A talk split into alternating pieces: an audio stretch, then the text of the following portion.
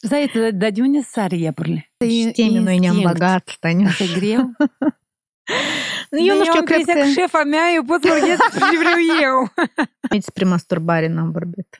Și ați spus uh, în locul cheloțelului? E adevărat că dragostea e un sentiment destul de egoist, hai să recunoaștem. Deci dacă se termină pandemia, vedem check show cu Dina Zaeț prezentatoare.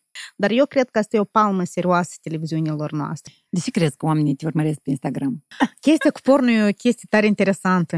Mie îmi place soțul meu că e cu burtic, că da. eu e și așa ca o pernuț. Păi așa deștept fetele astea Tania cu Dina, e că el... Fignia.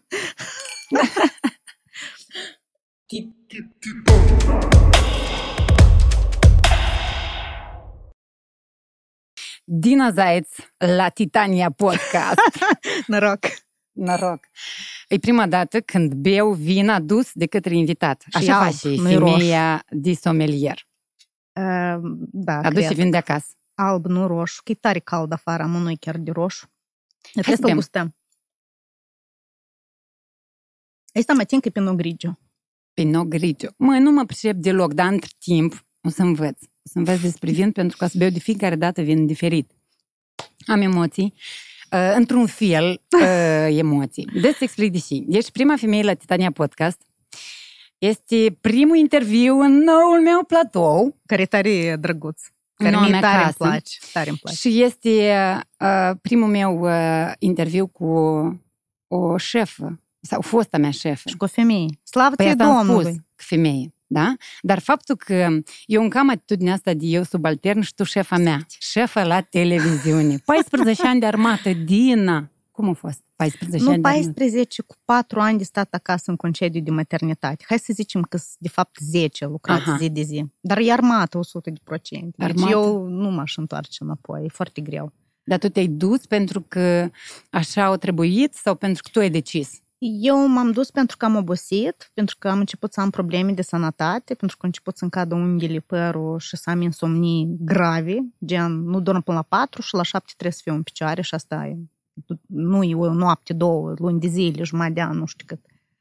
Și pentru că m-am plictisit, pentru că am înțeles că nu mai am unde crește și pentru că online-ul dicta niște producții video mult mai curioase pentru mine, iar la televiziune nu vrea nimeni să le facă. Dar oricum televiziunea te-a învățat chestii. Da, nu, nu spun nimic. Adică Adică tu a ai fost o luat de experiență acolo- grozavă. Am muncit fără weekenduri, fără zile de naștere, uh, fără, să știu ce revelion. fac copiii cu, cu febră. Minunată, minunată. Așa mi-a plăcut. la- Nu, eu glumesc, dar da, nu, televiziunea te călește. Că le și, și, atunci și când- rămân numai oameni pasionați și lucrează doar oameni care, care iubesc meseria asta, că altfel nu reziști.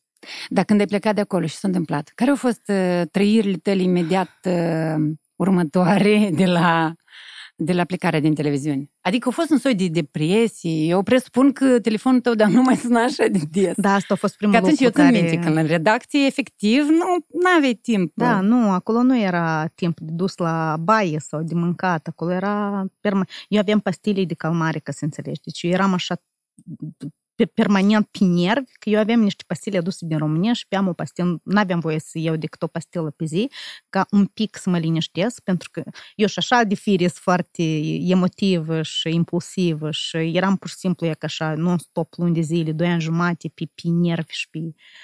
Uh, Da, da, noi, noi vorbim despre perioada aceea când ai plecat. Da. Eu am, eu am pășit în gol. Pe mine lumea acum mă întreabă, dar ce să faci ca să pleci de la jobul neiubit? Nu faci nimic, tu te coci la un moment dat. Tu lași organismul să nu mai reziste. Nu știu dacă e bine să ajungi tocmai acolo, dar dacă nu ai putere să, să faci ceva concret, tu lași organismul tău mai deștept ca tine. La un moment dat, pur și simplu, n-ai să mai poți. Și s-au Și lipit am- unghiile, gata să... să... Slavă Domnului, părul adică ai beut ceva de vitamine sau Nu, pur și nu, simplu n-am din lipsa băut de nimic. stres sau să diminua Nu, din hai stres? să zic sau mai că niște somnul lucruri? mi l-am recuperat undeva într-o lună de zile. Prima lună eu pur și simplu am stat în pat și m-am uitat în tavan. Deci eu nu aveam putere de nimic. Și cred că asta și-a fost un motiv, știi? Uh, În televiziune trebuie să fii foarte creativ. Tu când muncești atât de mult, tu nu mai ai niciun fel de idei noi și creative. Tu ești un roboțel și tu obosești. Ca să fii creativ trebuie să ai pauze, trebuie să fii leneș, trebuie să ai timp de călătorie, de, știi? Ca să generezi niște idei. Și când tu ești atât de obosit încât tu nu știi și cu viața ta, tu nu mai ești nici profesionist, nici uh, nu dai idei bune și dar și probabil și ideile astea cu check-in show și toate proiectele ulterioare. Da, pentru că eu m-am, eu m-am venit când totdeauna era eu odihnit. Eu două luni am stat și m-am uitat în tavan și n-am făcut absolut nimic. Din inerție mă uitam la prima oră și îmi făceam griji pentru fiecare greșeală și ce mai era acolo. Emisiune live nu poți, știi, nu, nu e tot perfect. Eu, dacă și nu știam... O lună de zile da. mi-a trebuit să recuperez somnul, pentru că eu chiar nu dormeam. Vreau să întreb dacă au fost anume în perioada și vreo depresie ceva.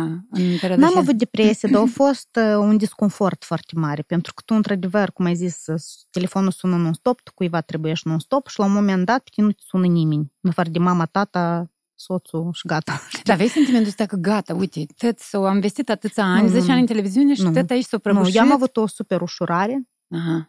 Că eu, uh, eu într-adevăr am vrut asta. Eu am încercat luni de zile să plec, șefii nu mă lăsau și am adus ultima dată am adus toate argumentele de ce eu, eu, ei nu trebuie să mă lase, de ce eu am să lucrez prost, eu uh, sunt nervoasă, deci nu, nu mai merge cumva. Și am stat două luni, m-am odihnit și cumva odihna asta m-a împins spre check-in show și spre proiectul ăsta cu care eu tare mă mândresc, unicul și primul travel show din Moldova. Deci noi vreau să-l facem și când eram la Prime dar cumva nu era Pentru nimeni interesant. Da, dar el costă foarte scump, într-adevăr. Da. Și noi, niște copii plecați de la televiziune, am făcut asta cu timir și bani, cu capiși pentru că proiectul într-adevăr costă scump, dar noi cumva din niște part-time-uri și niște bani mărunțișuri am făcut un show travel, tocmai de asta el poate fi îmbunătățit, el nu e perfect, dar ținând cont că noi am fost trei oameni în cruce și practic fără bani, eu foarte tare mă mândresc cu ceea ce noi am reușit să facem. Deci voi prima emisiune ați făcut-o în Turcia pentru că sponsorul vostru a fost din Turcia. Da. Turkish, Turkish Airlines, da. Așa. Ei vă dat bilete, dat bilete să vă mai dați și bani. Nu. Ei ne-au dat bilete restul voi. și restul tot noi. Echipament. Cazare, tot, tot, tot noi. Din niște bănuți făcuți, noi eram ca și cum nu eram angajați, noi nu avem niciun job, știi? Adică dacă făceai acolo un comunicat de presă sau ceva, toți banii mergeau la montaj, în cazare, în tot, tot, tot. Un și proiect e, care s-a pornit de la zero, efectiv, da, da, da. cu oameni entuziasmați. Da, asta, asta eu cred, nu să sune tare modest, dar eu cred că asta e o palmă serioasă televiziunilor noastre, care cred că un proiect trebuie neapărat să aibă sute de mii de euro. Un proiect bun trebuie să aibă oameni buni, entuziasmați, care vor să facă ceva interesant. Iar ultimii ani la noi, la televiziunile noastre, așa posibilitate nu există. Dar ai avut reacții de la colegi la televiziune? Am avut. Tu ai lucrat și cu mari producători. Adică tu ai lucrat cu șefii, tu erai șef și aveai șefi mai mari ca tine. Adică ai avut de acolo reacții? De la șef, nu prea am avut reacții de la colegi, de la reporteri, producători, care ziceau, wow, ce curajos. Adică nu oricine în Chișinău ăsta să apuc să fac un show care costă atât de scump și filmează nu doar în Istanbul. Noi am filmat în Panama, în Bogota, Bali. în Columbia, în, da, în Bali, ba, nu Bali, Bali, dar Bali. Bali. Thailanda, Bangkok, Panama City, noi am filmat destinații destul de exotice, acolo unde nu toți moldovenii ajung, știi? Ați întâlnit moldoveni acolo? Nu peste tot. În Italia, în destinațiile astea mai, mai accesibile, mai aproape, am întâlnit moldoveni. Georgia, în Panama sau în partea cea de Columbia da. și Asia, în Bangkok, nu prea am întâlnit moldoveni. Și drept nu tare am căutat, pentru că noi filmam trei zile și trebuia repejor să plecăm și nu era timp să mai căutăm moldoveni acolo. Care a fost uh, călătoria cu cei mai multe peripeții din toată perioada existenței check-in show-ului. El or să mai fie, din câte știu eu, check-in show da? Dar că pandemia Speram că da. Ce. Dar până să înceapă pandemia, să amintești ceva și n-ai sus niciodată din uh, călătoriile la check-in show? Eu cred că două momente care au rămas în mintea mea, cele mai aprinse, în Columbia, în Bogota, când Ion Urlov, prezentatorul, s-a băgat în vulcanul noroios. Deci e și un fel de, cum să zic, vulcan. Dar el s-a băgat în chiloți? Da. Okay. Deci acolo, acolo e un soi de delușor, așa, plin de glod, care miroase a canalizație, în care l-am băgat pe Ion. Deci, deci el era în glod tot, numai ochii se vedeau. Și noi așa de tare am râs la filmările cele. Eu, eu cred că el eu, numai nu râdea, dar Eu voi... cred că noi am răgușit de, de atâta râs și amuzant a fost nu că el s-a băgat în glodă. Când am ieșit acolo, dușuri nu erau și trebuie să speli în râu, în lăcușorul de alături. Nu pur și simplu te speli. Acolo stau doamnele din sat și îți dau chiloții jos și te spală peste tot. a fost partea a doua. pentru că era purpuriu de rușine. dar pentru noi de pe mal asta, cooperatorul era foarte amuzant. Și ați pus uh, în locul chiloțelului? Ați Am blurat pus acolo un pies, că nu știu ce popăneat. Și a doilea moment, cel mai fain, a fost în Phuket, în Thailanda. Ion a sărit bungee jumping, ceea ce e foarte strașnic. Și eu l-am convins două zile. Și până la urmă el zicea, nu, nu, nu, du-te tu nafic, eu nu, eu nu sar, eu mă tem. Și eu cumva l-am luat cu binișorul dimineața, noi pur și simplu, cu, el nu m-a întrebat unde mergem. Noi am mers cu microbusul până acolo și el săra cu novut încotro. De acum și... înainte tu ai să prezinți, ai să sarvi pe așa ceva? Mi-aș dori, da. Adică ai curajul să te apuci de aventuri de astea? Eu cred că da, pentru că primul meu stand-up pe care l-am făcut ca reporter în jurnalism, am sărit la vadul vodă din avion. Mm. De la 800 de metri, parcă, sau la cât e primul, prima săritură, cea mai simplă. Și eu nu mă gândeam cum eu o să sar. Eu mă gândeam cum am să zic stand-up, pentru că acolo era gălăgie, motoarele de la, dar dai seama, curuznic cu cela de la vadul vodă, el, zgomotul destul de puternic, știi, și tu trebuie să vorbești tare, dar în același timp să nu fii ca o nebună care urlă.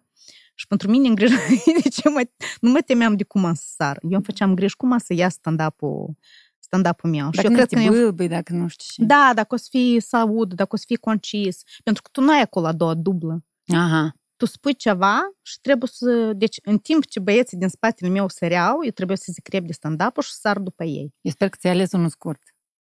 Un stand-up nu scurt, sau o frază minte. foarte scurtă. Adică nu mai țin minte de ce am acolo un letopiset ceva. Nu mai știu. Dar asta spuneți spre mine ceva. În sensul în care, da, dacă, dacă mă bag în ceva nu știu, eu sunt pasionată de lucrul ăsta. deci dacă se termină pandemia, vedem check-in show cu Dina Zaeț prezentatoare. Da, și eu mulți, mulți ani nu m-am văzut în rol de prezentatoare. La mine în cap eu sunt producătoare. Eu am tare multe prieteni prezentatoare de pe la ProTV și eu întotdeauna mă uitam la ele cu un soi de, cum să zic, milă, în sens bun, uh, pentru că ele uh, nu aveau viață personală. E foarte greu uh, ca om cunoscut în Chișinău să găsești un bărbat, pentru că tu ești văzută ca fata de sticlă, nu uh-huh. ca om simplu, nemachiat, care îmblă în pijama, știi, și... Mm, și eu întotdeauna mă uitam la ele cu un soi de eu nu vreau așa. Sau să te duci la magazin și cineva să facă o poză sau știi, gen... Da, da. Pentru mine întotdeauna a fost popularitatea nu e o chestie foarte drăguță, e destul de complicată. Da. da, da, da. Și în plus mie întotdeauna mi-a fost mai interesant în spate. Cum să fac emisiunile? Nu să stau eu acolo pe sticlă. Cum să fac ele din spate? Câtă echipă lucrează? Dar ce cu camera asta? Dar cum se filmează? Dar cum e lumina? Dar cum e cadratura? Și atât de mulți ani am lucrat că eu nu mai vedeam în fața camerei niciodată. Și atunci când în al doilea sezon, o prezentatoare cu două zile înainte de plecare mi-a spus că ea nu poate veni din Statele Unite să filmeze, dar noi aveam deja biletele cumpărate. Uh-huh. La mine în cap nicio secundă nu a fost din adu tu. Pentru că eu la mine în cap sunt producătoare. Și atunci ai venit cu ideea ca mai mulți prezentatori să prezinte în diferite emisiuni. Sau da, cumva. și atunci uh, eram, uh, era Ion prezentator și era Victoria Roșca, Vica Privet, uh, Zâmbărele. I-au Salut, acceptat Vica. foarte repede, e pe noi practic ne-a salvat atunci. Și lumea a început să-mi scrie, dar tu nu vrei să încerci, tu nu vrei să încerci. Și eu, ei, nu, nu, nu, nu, dar eu nu. Eu tot m-am gândit la asta. Și cu voi, Cum să bagi Dina? Pentru că am impresia că acolo e o parte din tine, personalitatea da, ta. e adevărat. Felul de a fi filmat, felul de a să vorbi liber, anume cu accentul nostru, pentru că, um, deși eu știu că Check-in Show-ul dat și la un post de, ra- de televiziune La din trei. România, La unul din România și două locale, da. Și dacă e din România, atunci interesant. Pe dânsul e super uh, faptul că acolo se vorbește, Nu, cele se mai multe vorbește în grai Lor moldovenesc. tare le place. Cele mai multe feedback-uri noi le-am avut anume de la Travel Mix, postul de televiziune care se retranslează la noi, dar uh, are acoperire uh, pe toată România. Mhm. Deci uh, românii adoră vorba asta noastră de aici locală. Lor le place că noi ceea ce ce iau acolo din astea suficient. Lor Da. le place graiul nostru moldovenesc. Dar nu de asta. Știi cum? La mine în cap cumva era clișeul ăsta că prezentatoarele trebuie să fie foarte Vorbesc slabe, Aha. foarte frumoase, și din comun de gen, știi? Care vorbesc foarte corect, care uh, să jucă uși cochete. Eu nu mă văd așa, eu mă văd destul de băiețoasă. Și nici da, gap- da, e și șarmul. S-ar putea da, aici cu să timpul găsim eu am șarm. înțeles. Deci, dacă te uiți acum la conceptele, chiar și TV, Da. chiar și același matinal pe care noi l-am făcut la Prime, matinalele din uh, Australia, din Statele Unite, acolo stau tante de trecute de 50 de ani, îngrijite, e adevărat, dar niciuna nu are uh, Un corp fit 90, super. 60, 90. Da. Ele toate sunt femei de 50 de ani, dar uh, lumea le crede, ele sunt credibile, ele nu sunt uh, fețe vorbitoare care citesc de pe prompter. Ele sunt super curioase, ele sunt personalități. Și eu am înțeles, de fapt, asta e important, să fii personalitate. Nu contează uh, câte kilograme ai și, știi? Și chestia asta e tendința și pe online. De asta mi-e online atât de mult îmi place și eu cred că uh, televiziunea a murit din acest uh, considerent. Online-ul deja l-a bătut și o să fie lucrurile tot mai rău și mai rău. Știi care e problema? Televiziunile de psihotare deja au înțeles lucrul ăsta și se promovează intensiv pe online. A noștri nu, a noștri consideră că au uh, genul acela de, de aroganță că noi suntem televiziune, și glumiți, și online-ul. Stați Sau băieți, poate mai n-au vedem. bani să promoveze. Eu am fost în Nu, România nu, când am nu, făcut nu. uh, acest master și aveam colegi de la Mm. TVR care ziceau Nu că cred da, noi așa. nu avem bani să ne promovăm. Dar nu e nevoie de bani. Eu când am venit la prima oră, pagina prima oră pe Facebook avea 9000 de followeri. Emisiunea avea șapte ani. Mie mi- mi-a părut o rușine, așa emisiune, cea mai urmărit, cel mai urmărit matinal din țară să aibă la șapte ani 9000 de followeri. Și am început cu mâna mea să postez reportaje, în fiecare zi noi postam, postam, postam. Eu când am plecat peste 2 ani jumate, emisiunea avea mă tem să greșesc, dar 60 sau 70 de mii de followeri, fără niciun leu băgat. Fără niciun fel Eu de eram promovare acolo când cu asta bani. se întâmpla, te Da. cred. Deci știu eu în ce se fiecare întâmpla. zi dedicam două ore din timpul meu ca să postez ceva. Era, bine, după ce am plecat acum e peste 100 de mii, nu mai știu, n-am mai intrat de mult să văd care Da, e da. cifra. Și era unica emisiune din tot TV-ul cu așa cifră. Pentru că s-a muncit și nu e nevoie de bani. E vorba pur și simplu să Șefii mei Așa. ziceau că ție asta nu trebuie, concentrează-te pe, pe conținut, pe ediții speciale. Înțelegi? E vorba de aroganță, ce genul, nu, asta nu ne trebuie. Hai să mai așteptăm 5 ani să vedem. Da. Eu ca să trec la un, la un alt subiect, uh, deși asta cu televiziunea nu e interesantă, ni tare, eu am lucrat în televiziune și împreună cu tine și în la alte posturi și e un subiect care mie chiar îmi place, doar că eu am aici vreo 5 foie 4, adică poate Dar noi până nu seara putem să lămurim. ne întâlnim fără să vorbim despre televiziune. Da, La noi nu asta avem e cum, dacă am și boală. lucrat împreună. Da. Dar ca să trec la alt subiect, eu am vrut să zic despre faptul că venisem eu la Prime și ședință, tot serios, taman atunci s-au aprobat că eu să fac voice-over de la Cristi Tabără și profesoara de dicții și tot atunci e, ceva trebuie tu să intri să vorbești. Și Ca Cristi eram Tabără zice, prezentată da. ca producătoare. da, și zici, iată și pe Dina Zait, soția lui Andrei Cibotaru. Și tu aici și ai sărit ca mă, mă, mâță bă, așa păroasă. și ai zis, nu, eu aici sunt Dina Zaiț, eu acasă sunt soția lui Andrei Cibotaru. Și am zis, oh, e ca așa atitudine, nu, nu soții, adică eu sunt soții, dar nu soții cineva, știi? În sensul ăsta, adică, da, atitudine, știi, relație nu de, dar, dar nu știu, am simțit atunci că a, a- alt fel de relație, De ce de are asta lucru independent. cu, cu viața de acasă? De ce trebuie să fie la lucru prezentată ca soția cuiva? Da. Niciodată n-am înțeles asta. Ca și conturile astea, știi? Ana și Ion uh, sau nu știu Da, acolo. Pădurescu, de da, exemplu. da, da, da, da. În paranteză, Ixulescu. da. Faptul că voi v-ați căsătorit nu înseamnă că voi sunteți un tot, în, voi sunteți un tot întreg. da. Dar voi sunteți două personalități diferite, fiecare cu interesele lui. Exact, și la job eu trebuie să fiu prezentată ca soția cuiva. Eu aici am venit ca entitate separată, cum să zic, știi? Dar care crezi că sunt cele mai mari um, probleme create în sensul ăsta în cuplu? În sensul ăsta de posesia mea. Eu Nu nu e dau vorba voie de la cuplu. bere sau să ieși cu E fetele. vorba de mentalitatea în general. Noi avem tare multe de astea. Gen, uh, dar cum să vii la nuntă singură, fără soțul? Și ești vadană? De ce are soțul meu să vină la o prietenă de-a mea foarte apropiat pe care el nu cunoaște și să plictisește, de exemplu? De ce eu nu pot să vin singură la nunta prietenii? Sau, de exemplu, la o colegă de, de, de lucru.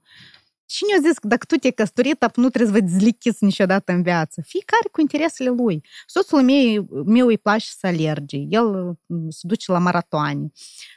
Jurizează vinuri psihotare, de exemplu. E tema asta nu mi-e interesantă. Dacă mie îmi place designul, de exemplu, și vreau, sau vreau la un concert, nu știu care, în da. Germania, dar el nu are idee de acest interpret, nu înseamnă că el trebuie să îmbli de urma mea și să plictisească. El are interesele lui, hobby-urile lui, eu le am pe ale mele. Da, stai seama că pare asta minunat. acum niște stereotipuri E, Doamne bine... ferește, foarte Nu, pentru că hai să recunoaștem că chiar, nu știu, poate și în afară, dar în Moldova există chestia asta că, dar eu ei nu-i dau voie să ies cu prieteni, sau eu ții nu-ți dau da voie să ieși cu băieți la beri. nu e proprietatea ta. Și faptul că tu ai o ștampilă acolo în pașaport înseamnă că tu poți să dictezi ce vrea. În plus, omul de lângă tine, dacă nu o să facă ceea ce place, el o să sufere. E adevărat că dragostea e un sentiment destul de egoist, hai să recunoaștem. Deci stăm cu oamenii de, pentru, pentru că, că nu ne face, ne face bine. În interesul meu. Da, da. Omul ăsta mă face pe mine să mă simt bine. Nu pentru că tu îl faci pe omul acela să mă fericit. Mm. Și asta e un mm. soi de gen sentiment de proprietate și asta e tare greșit. Dacă tu îl iubești pe om cu adevărat, tu trebuie să încerci să-l faci pe un fericit. Și dacă lui îi place fotbalul, șahul și bețele cu... cu... Sau ieși de la beri cu prietenii. Înseamnă deci... că trebuie să-l lași. Da. Bine, noi nu vorbim acum de cazuri de extreme, știi? De exagerări în care omul te tratează prost. Da. Dacă există dragoste, armonie și o leacă de umor, umor în general salvează de orice situație. Dar voi sunteți prieteni. Noi am fost prieteni, da, noi suntem prieteni și am fost prieteni foarte mulți ani înainte de ne căsători. Toată facultatea. În sensul că și asta povestești probabil. trăirile tale, sunt, uh, e mit asta cu trei ani dragostea ține și după asta nu mai, nu. Nu, eu n-am să încerc să povestesc acum ce cuplu ideal noi suntem cu Andrei Cibotaru. Eu urăsc când aud despre cuplurile ideale nu, și urăsc în general cuvântul perfect în orice propoziție băgată E că perfect ea. trebuie să fie un, pla- un platou. Căsnicia nici, nici perfect, nu. El poate fi drăguț, confortabil, dar eu cuvântul perfect, pur și simplu, l-am exclus, numai când explic nu-mi place cuvântul perfect. Da, nu există cupluri la... ideale. Toate cuplurile au probleme. Eu nu cred în cupluri ideale. Căsnicia este o muncă. Și chestia asta care tare mă enervează. Pe cine nu întrebi care este secretul? Unui cuplu fericit? Da, toată lumea zice discuțiile Comunicarea, cum ar fi. Da. Între și ei. eu turb când de ce? aud asta. Pentru că noi suntem ființe foarte complicate. Pentru că noi singuri câteodată nu știm ce zace în noi. Nu degeaba există psihologi, psihanaliști la care te duci să-ți explică și cu tine, că tu câteodată nu înțelegi. Și aici, hop, e că tu ai stat de vorbă cu, cu bărbatul sau cu femeia și tot s-o liniștit și tot s-o, s-o clarificat. Nu e chiar așa lucrurile sunt mult mai complicate și mai complex. Câteodată singur nu știi și, și cu tine și trăirea și ce te doare și tu nu poți explici, nici ție nu-ți poți explica, nu cu omului de lângă tine. De asta eu nu cred în, pur și simplu, am stat, am discutat comunicarea, este că fignia. Nu e adevărat asta. Fignia.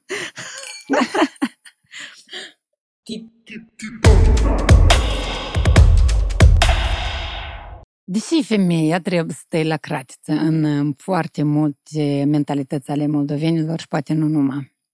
Femeia nu trebuie să stea la cratiță. Femeia trebuie să facă ce vrea cu viața ei. Că e una... O, asta și siropos o suni cu să încleie popăiața cumva. Una. Da. Nu, femeia trebuie să facă ce, ce vrea să facă, ce place. Dacă bărbatul îi place să stea la cratiță, la stea la cratiță. Deci chestia asta la moldoveni, eu nu știu. Dar tu gătești?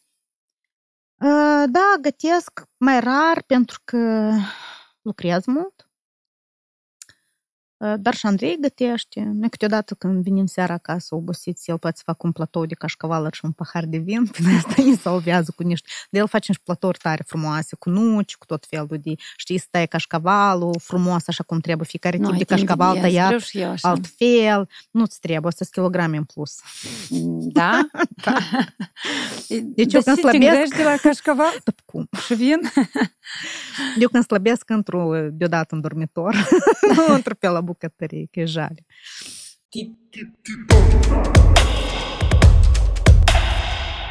Dacă nu-ți spărgea contul Instagram, și crezi că era acum cu el?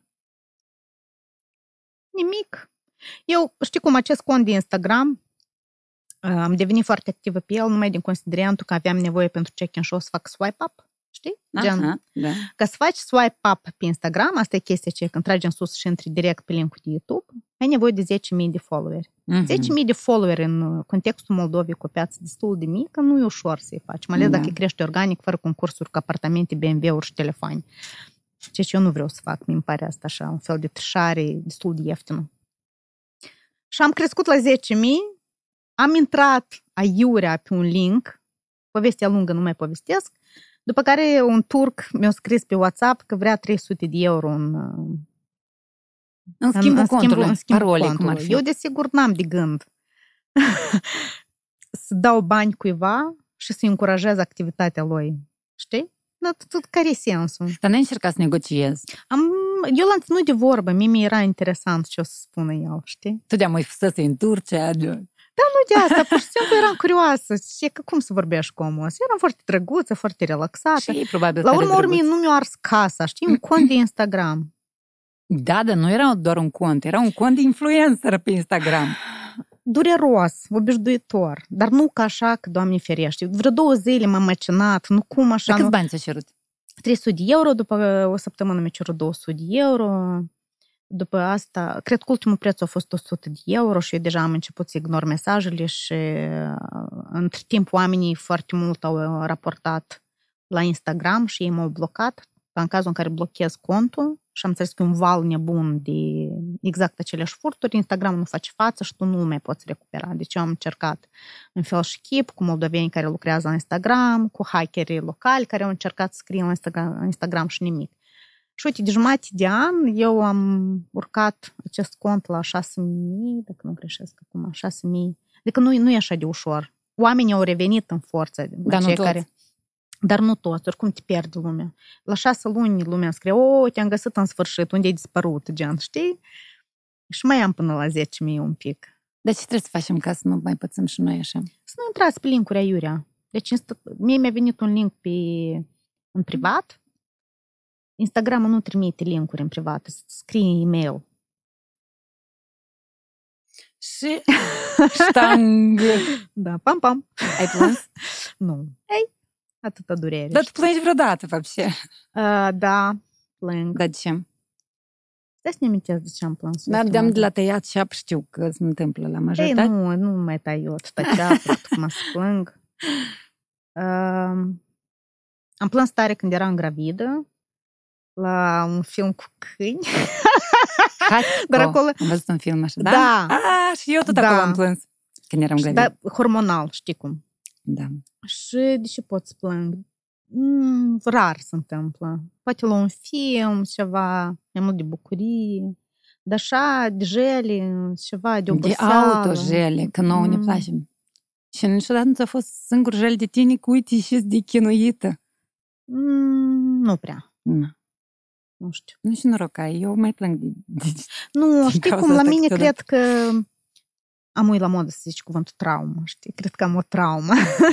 Mama se uita des la diminea și trăgea câte un boșet și eu când vedeam cum să plângi la emisiune, cum să plângi la... Doar asta totul e regizat. Și tot, de ce să plângi? Ah, tu de mitic știi că acolo Da, da, da. Și nu știu, la mine cumva a rămas că, da, dar care e sensul să plângi, să înflă ochii și a doua zi arăți ca naiba? la consecință atunci. Dar ce să, nu știu, nu, pot să răbufnesc o dată, dar nu, nu, nu, nu s-o plângă ceas. Nu prea. De ce crezi că oamenii te urmăresc pe Instagram?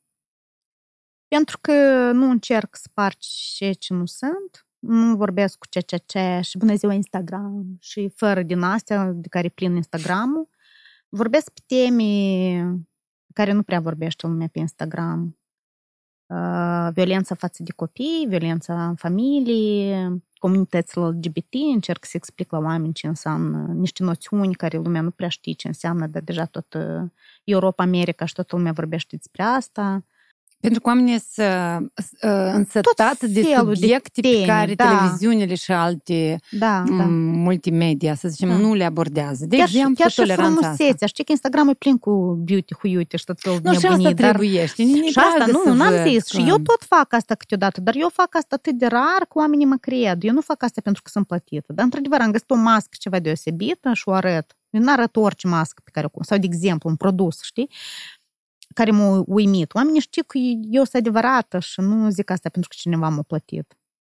Ai vorbești? Și fac da, recomandări de cărți, recomandări de conturi fani, recomandări de interviuri pe online, recomandări de artiști, muzică, bla, bla, bla, știi? Și tind să cred că și este o parte utilă în contul ăsta, știi?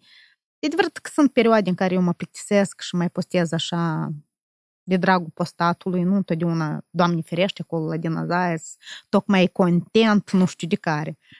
Dar mă strădui cumva să știi, plus că eu de la, am impresia uneori de la followerii mei învăț mai multe decât ei de la mine, știi? Că ei sunt o comunitate care rezonează mult cu mine, noi suntem aproximativ de aceeași vârstă și gândim cam la fel, cei care nu rezonează pleacă repede. Și când postez ceva, lumea îmi scrie. Deci eu răspund zilnic la 50, uneori 100 de mesaje dacă e o temă aprinsă, știi? Și câteodată aflu niște chestii și pentru mine și le postez și respectiv comunitatea asta, noi interacționăm și aflăm unul de la altul ceva interesant și util. Despre Instagram și postările tale referitoare la toleranța LGBT, aș vrea să vorbim un pic despre faptul că cel mai clișeic argument împotriva acestor, acestei comunități e cel că dacă eu să merg cu copilul prin parc și o să fie doar bă, doi bărbați de mână, eu cum să-i explic copilului meu? Că așa arată Asta dragostea. e un clișeu care l-am auzit uh, cel mai mult. Că dragostea e diferită. Că așa e dragostea. Mai strașnic cum să explici copilului ce înseamnă violență. Ce înseamnă când doi oameni se bat, când mama cu tata se ceartă când un copil este lovit de mama lui în public, peste față, mi pare asta mai grav, mai complicat să explici copilului decât cum arată dragoste care e pașnică și love is love, știi? Gen... Tu cum îi spune copilului tău? Așa și i-aș explica că dragostea arată diferit. Că asta e dragoste.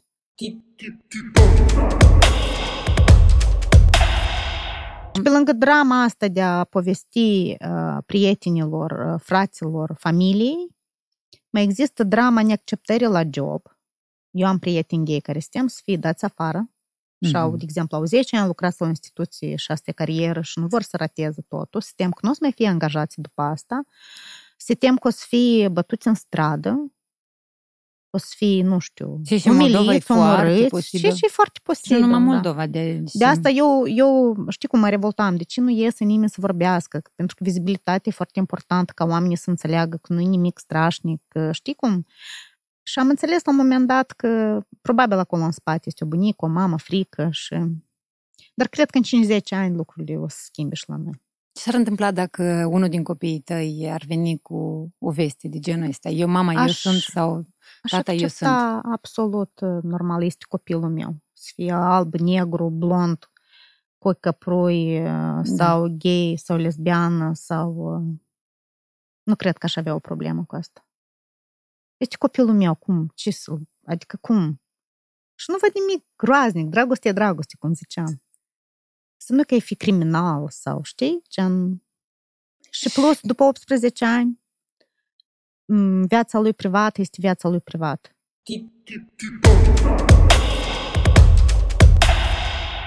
Și tocmai de asta, dacă ei, așa din comunitate, nu vorbesc despre problemele astea, eu care nu fac parte din comunitate, mi se pare normal să vorbesc despre niște lucruri, să explic niște termeni, Instagram, știi? Inclusiv eu mă informez câteodată, au fost cazuri în care eu am greșit câte ceva și lumea îmi scrie din nu chiar așa, așa, eu m-am corectat. Eu mă informez, pe alții informez. Eu cred că noi acum trebuie să fim la curent cu ce se întâmplă. Lucrurile se schimbă foarte rapid și noi nu știm ce înseamnă non-binary, ce înseamnă transgender, ce înseamnă queer, ce înseamnă cisgender. Sunt foarte multe noțiuni și nu e nimic complicat, pur și simplu trebuie să te informezi, că e atâta informații pe internet, dar da, da, da capul vezi e că prost oricum. Știi? Chiar dacă noi știm toate informațiile astea, asta nu înseamnă că uh, mentalitatea comunității schimbă. Care... Ba da, în timp da, eu cred că schimbă. Oamenii, de ce sunt împotrivă? Că ei nu sunt informați. Au auzit la cumătru că ei, dar păi eu sunt de acord, dar să nu fac pride-uri, să nu fac parade în centru capitale, că eu ia ca pescuiesc și nu ies să încerc drepturile de pescar în centrul orașului. Și cu argumentul ăsta toată lumea îmblă fără să intre pe net, da. să informeze, fără să vorbească cu cineva din comunitate, să înțeleagă, să încerce să înțeleagă. Pentru că Neinformarea asta înseamnă frică și frică înseamnă neacceptare. În moment ce tu ai să înțelegi niște lucruri, tu altfel ai să vezi lucrurile astea. Trebuie să te uiți la cumătul la vecin, trebuie tu să înțelegi pentru tine.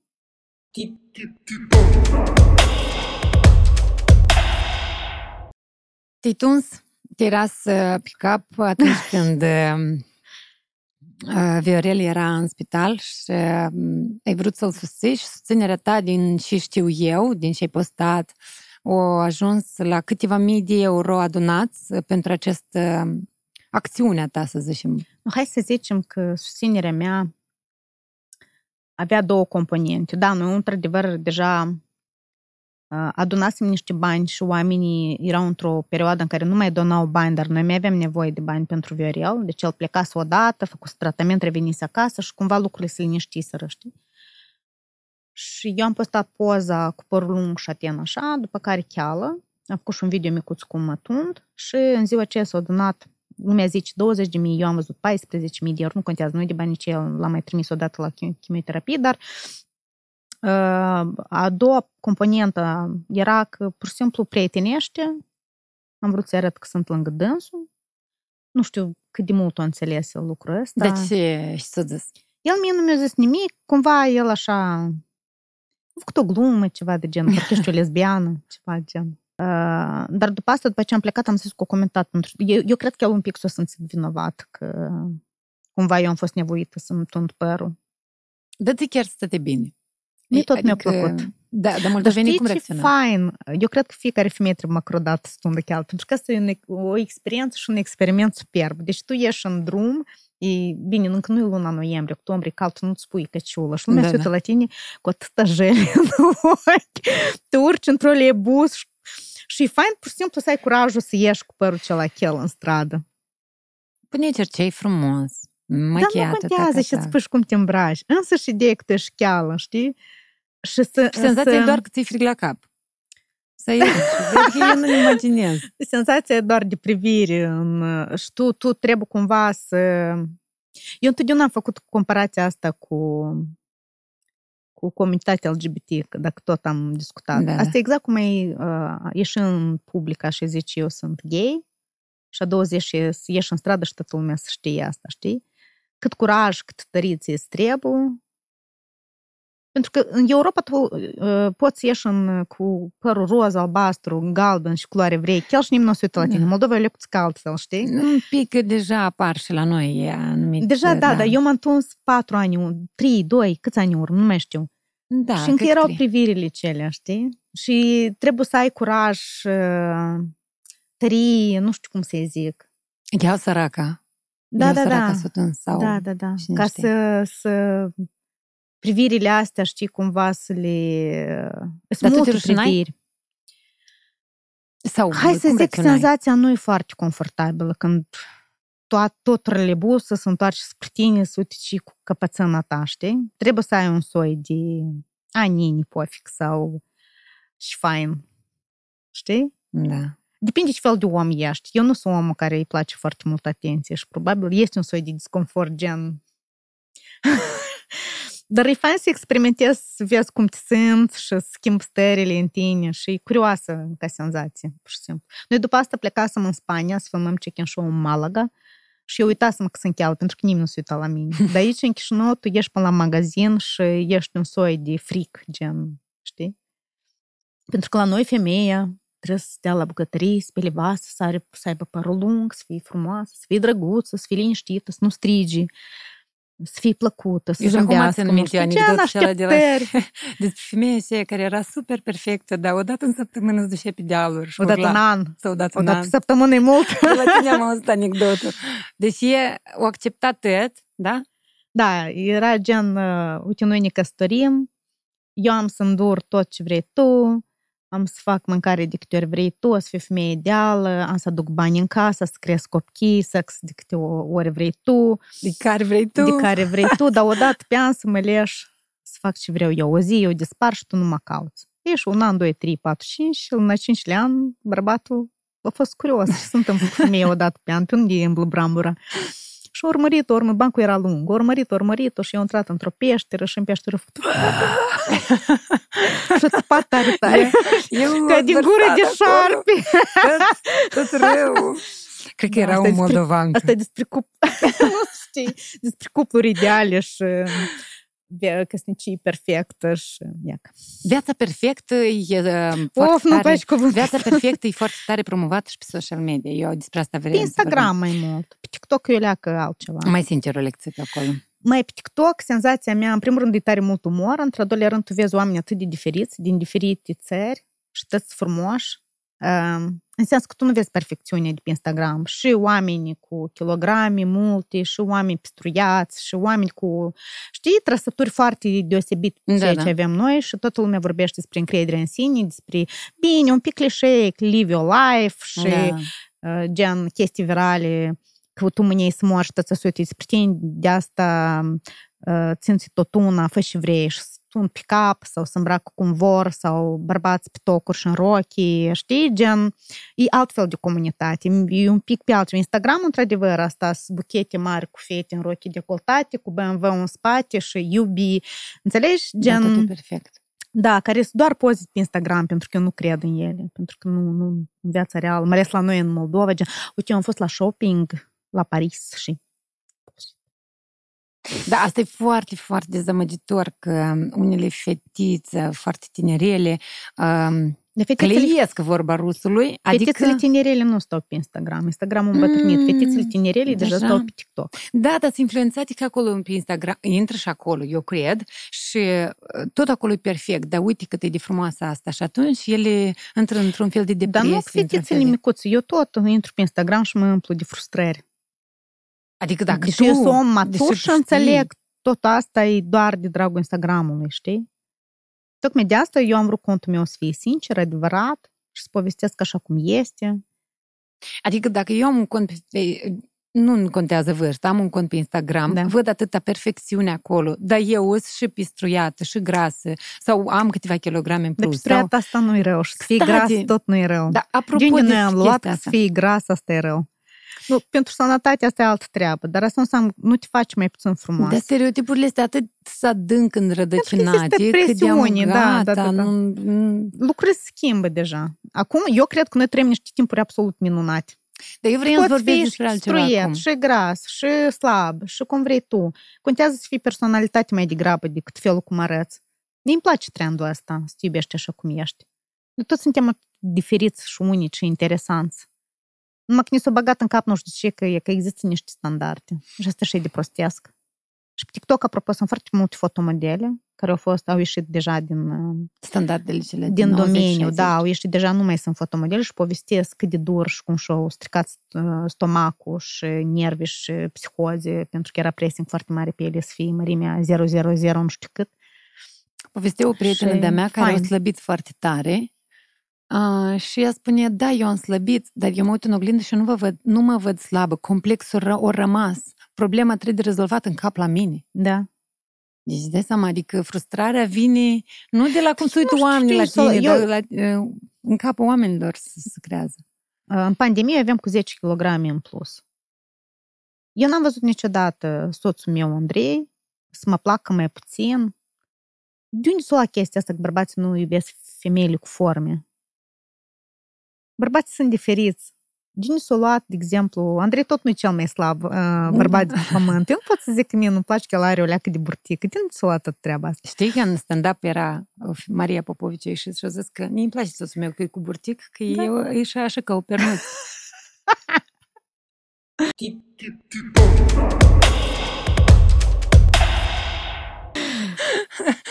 da. Nu așa de... Dar când te uiți la porno vreodată, nu așa e că îți place mai tare mai grăsus decât foarte, foarte slabi? Chestia cu porno e o chestie tare interesantă. Eu recent am descoperit o statistică care pe mine tare m-a uimit, că 70% sau ceva, o cifră mare, nu mi-amintesc bine, dintre femei uh, stau pe uh, site-uri uh, porno anume la secția gay.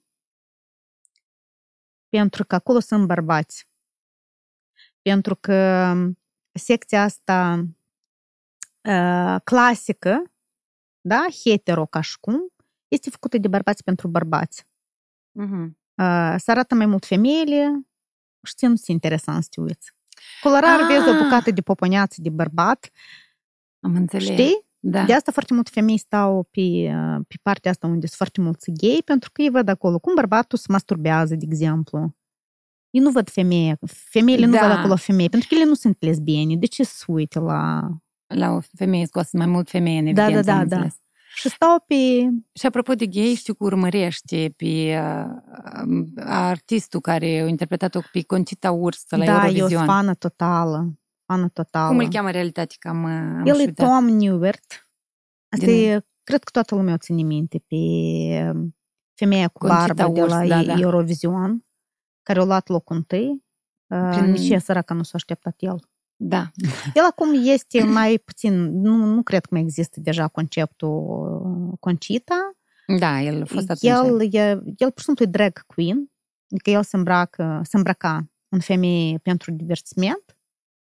Uh, și acum eu întâmplător am dat peste albumul lui, ultimul din 2019, și albumul e fenomenal, deci el a fost la mine piripit vreo trei luni de zile și am zis ce artist fain.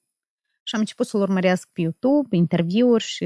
Și pe Instagram am văzut că... Și pe Instagram și tipul e atât de curajos, e atâta, cu atâta umor și mai ales de o blândeță din asta, zic, cum omul ăsta ani de zile a luptat cu hate în direcția lui și a rămas un om atât de bun, care nu stop zâmbește, care zice niște chestii atât de deștept și eu să păi, dar nu e un fric, într-adevăr, e un om ca toți oamenii, un om tare interesant, un om care zâmbește mult, care aduce ceva. Eu nu l-am auzit niciodată, măcar o dată să aibă un mesaj de hate în direcția cuiva. Nici măcar împotriva lui Putin, care l-a interzis în Rusia și el nu poate păși în Rusia, nu are ce căuta în Rusia, nu poate trece granița, știi? El întotdeauna e cu umor, cumva, din... Și ce dacă el e gay? Dar în afară de asta, ce face urmărești în... Îmi place foarte mult pe Instagram de Irina Gorbaciova. Asta e actrița principală din Chiki. Da, este da, așa un serial care a făcut serial Belarus. Da. da, e tot are foarte mult umor.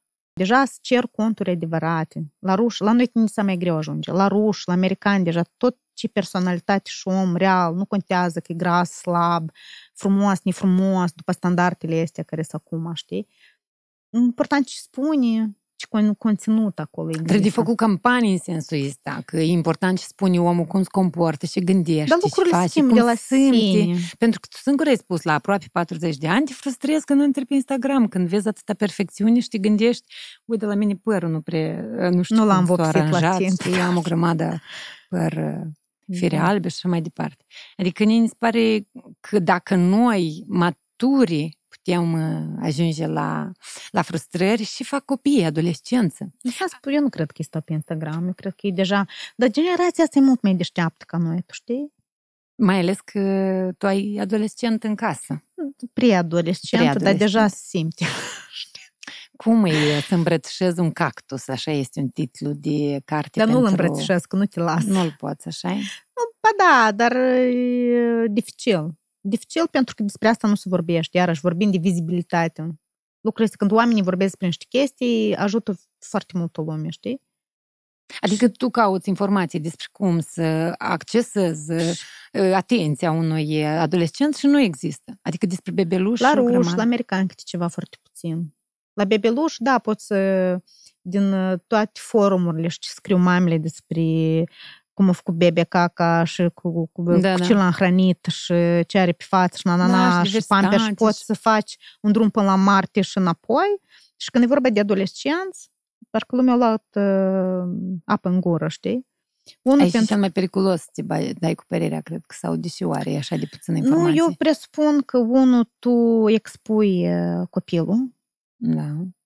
corect? Îi expune. Ai Tu spune îl- în sensul că tu îl uh, scoți în evidență? sau Da, ce? tu, tu îl bagi în vizor, tu Mhm. Mm, și nu e Da, le corect. expui. El deja e mare, știi? Și tu povestești despre problemele lui fără acordul lui.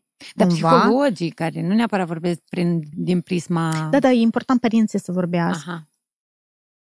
Și care cu adevărat au un... Da, și eu când de vreo două ori pe Instagram mi-am permis să zic că trebuie să trântesc uși în casă și strigăte și țipete așa, am avut o avalanșă nebună de părinți care zic că da, și la voi așa, noi credeam că numai la noi e așa, pentru că lumea nu vorbește. Și generația asta, ei au fost crescuți în libertate, nu li s-a interzis nimic, ei sunt mai... Și asta e pe de o parte bine, dar pentru părinți este foarte greu. Să asculți de la copilul tău insulte și strigăte și psihologii zic că asta e bine să am copilul tău, nu are o barieră și nu se teme de tine și tu ești cel mai apropiat om ca să-ți facă asta, da? Că tu nu strigi la un străin, tu de regulă strigi la oamenii cei mai apropiați și asta ce că e de bine, dar pentru părinte asta e foarte dificil. Asta noi am fost educați cu nu ți rușine, închide gura și nu-i stima frumos. și mata și acum lucrurile un pic sunt altfel. Și lumea nu vorbește despre asta. Plus că un fel de, știi cum, probabil tot un fel de stigmă la noi în societate, că uh, ce o să zic vecinul, eu și copil debil avem. Dar toți trec prin asta. Și generația asta se îmblată pe la psihologi, generația asta are uh, manii de sinucidere, nu știu cât sunt de adevărate, poate doar m- se manipulează, nu am statistici, nu sunt psiholog, dar din ceea ce am vorbit cu părinții și cu psihologii, um, e o- un fel de modă de a te tăia pe mâini, ca un fel de, nu știu, revoltă împotriva societății. Deci oameni, copiii stau pe, foarte mult pe online și Da. probabil preiau niște comportamente din ceea ce au văzut online. Uh, sunt gen drama, depresive, asta e un fel de modă, să fii gen Da. viața nu are sens și totul e rău și prost și ei s- cumva, știi, noi dacă și-am avut ceva tendință să ne revoltăm, asta au fost revoltele este pe la 15-16 ani, dar ei de pe la 10 încet. Și la noi repede a fost uh, inhibate. Da, așa. da, da, da. Dumnezeu, de- mătii, da. ia vin la tata, ca și mam, tata să arăți cumva, unde Varga?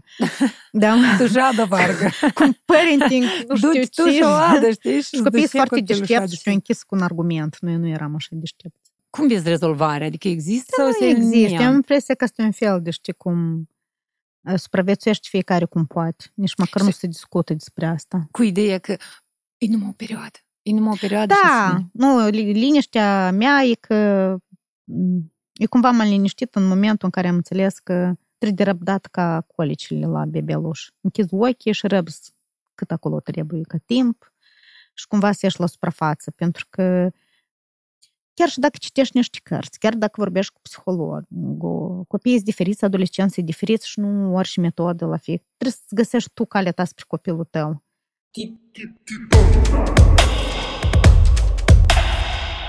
Care sunt cele mai uh, antipărite amintiri cu Viorel? Cu Viorel Mardare.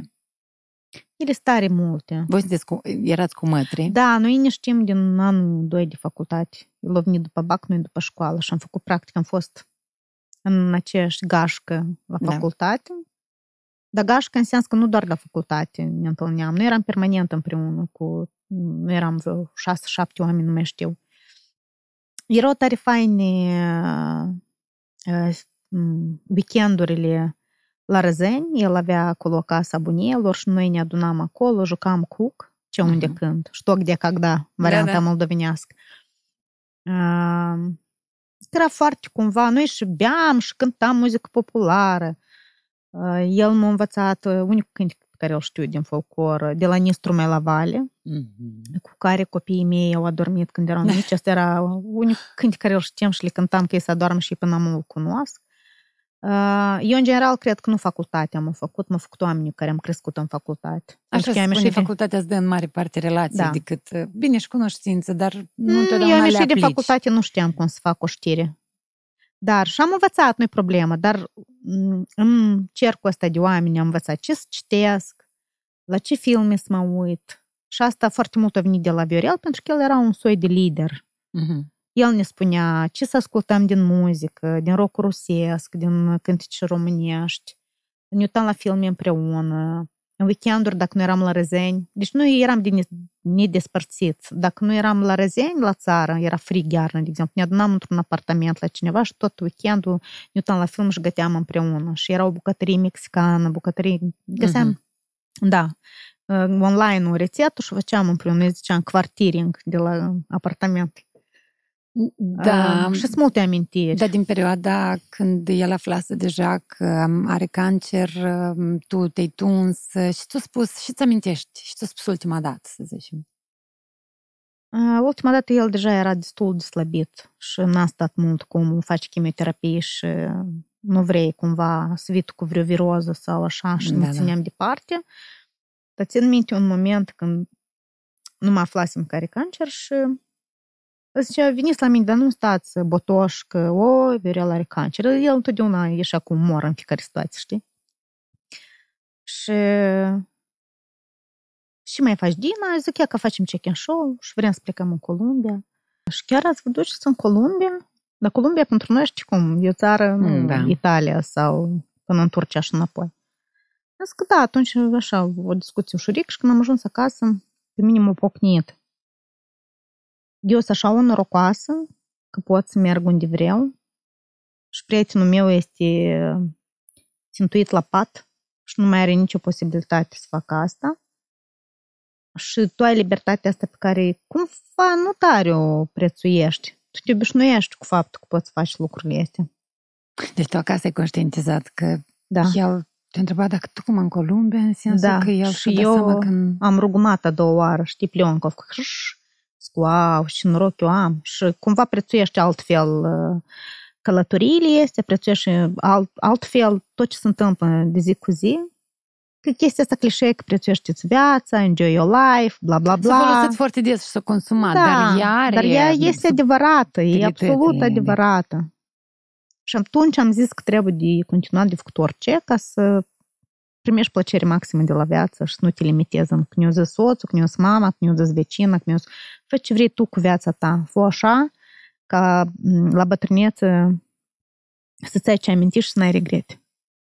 Dacă ajungi acolo. Că nu să știi. Eu cred că și m, norocoasă ești, ai spus că ești norocoasă, eu cred că ești norocoasă și că ai avut asemenea prieteni și totodată el a fost norocos că a avut asemenea prieteni în jur care au făcut probabil și mai amplă campanie de strângeri de fonduri din Moldova în perioada aceea când el era bolnav de cancer. Dar el... Eu nu mai văzusem până atunci așa ceva. Și asta datorită prietenilor, rudelor lui. Eu cred că datorită lui și noi- noi- personalității lui, evident. Noi râdeam într-un timp de dânsul că el era așa de des chemat la anunț, pentru că el era personalitate. El când se ridica în picioare să zică un tost, toată sala îl uh, asculta. El era foarte talentat în a spune ceva. El putea să cânte pe toată sala, așa cum putea el, de la Nistru mai la Vale, de exemplu. El era colorat, foarte colorat. Nu venea crede că vorbesc la trecut. Știi, zic era Încă nici și acum nu-ți încă vine crede, cumva așa? mă simt vinovată că vorbesc cu era. Și noi râdeam de el că de banii pe care i-a lăsat el la anunț, într-o vară el se ducea de două ori pe Maldive. Pentru că el, toată lumea îl chema peste tot, știi? Fel de om foarte colorat și eu cred că e meritul lui. Pentru că foarte multă lume îl știa. Da. Noi ne-am mobilizat, e adevărat, dar dacă el avea să fie un om pe care nimeni nu-l iubește și nimeni nu știe și nu-l apreciază, plus munca pe care el a făcut, el a făcut niște uh, spoturi comerciale deosebite pentru piața noastră, cu lui foarte mult suf- suflet și se vede personalitatea lui. Și inimioara albastră cu roșu făcută, o să rămână, cred că, Dragostea- mulți ani înainte pe... Dragostea, uh, cum zice el, că era o postare, dragostea e ca sfarca vărită în fier și fă de genul ăsta, eu nu mai știu exact. Și, și, și Da, și e amuzant și cumva ciudat că vorbim despre subiectul ăsta și râdem, dar n-ai cum, Dar eu Viorel, mă bucur iartă-ne. că noi vorbim despre dânsul zâmbind. Eu Da. cred că el s-ar bucura. Da, pentru de că n-ai cum, toate mesajele și de pe Hanorazi, El avea un umor, el face niște postări Da, pe blogul lui cu care va să zică și... Eu am ascultat o emisiune mult mai serioasă cu el la Europa Liberă, uh, în care el a vorbit despre cât de specifici suntem noi, chiar și cu rusismele noastre. El era foarte patriot, deci el când auzea că eu vreau să plec peste hotare, că eu nu mă simt de aici, el îmi ținea morală, că asta nu e corect, trebuie să-ți iubești țara. El a avut posibilitatea să plece peste hotare, dar nu a vrut. El cumva, iar o să sune foarte clișei, că el iubea oamenii de aici. El a fost primul om uh, de la care eu am auzit în facultate că uh, nu e ok să pui în spoturi oameni care vorbesc cu CCC ca în România, pentru că noi nu suntem așa. Și, într-adevăr, primul lui spot a fost cu oameni de la țară care vorbesc așa cum vorbesc, în graiul nostru. Uh, Și asta o prins cel mai tare. da, pentru că e adevărat și autentic. Am Despre vorbit azi despre noi, adevărat și da. autentic. Care și în America, asta e despre noi, despre colțușorul ăsta de pământ. Nu, Viorel, eu cred că a fost uh, un foarte, foarte deosebit. Și parcă și puțin spus când spui deosebit, așa cuvinte nu-ți ajung, nu știu cum, Da. în, în astfel de situații și ce văd. Dar Viorel avea problemă m, când te vedea că vrei să pleci. Apropo, tu vrei să pleci din Moldova? Ah, da. Adică, Adică- adică eu întotdeauna am trăit cu gândul că eu leac nu de aici, știi? Eu nu știu de Nu ce. ne-am născut în locul potrivit. Eu Nu-i nu nimic, știu de da? unde e chestia asta. În discuțiile cu oamenii, în, în profesii, un producător care are 15 ani sau 10 sau 20 de ani de lucru în domeniul ăsta nu trăiește de la salariu la salariu. Psihotare, în orice profesie în care muncești, ești mult mai bine apreciat. În mentalitate, știi? Eu zic ceva, de exemplu, că mie nu mi se pare mare treabă înșalatul. Și lumea se uită la mine ca un nenormal, știi? Gen, în niște subiecte, niște teme. Dar tu ai Eu postat nu mă vreodată simt de despre aici. chestia asta vreodată? Despre faptul că noi natu- în natura noastră nu, suntem... Nu cred că am postat, dar am discutat cu oameni. Și oamenii nu... S-au uitat ciudat. Da.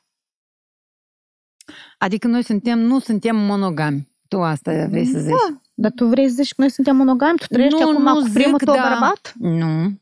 Și asta Da, ce dar înseamnă? există experți care zic că oricum există mai, mu- mai mulți, da? Adică să ne luăm de la Darwin, apoi sunt mai mulți care sunt monogame și sunt care se duc la altele sau la alții.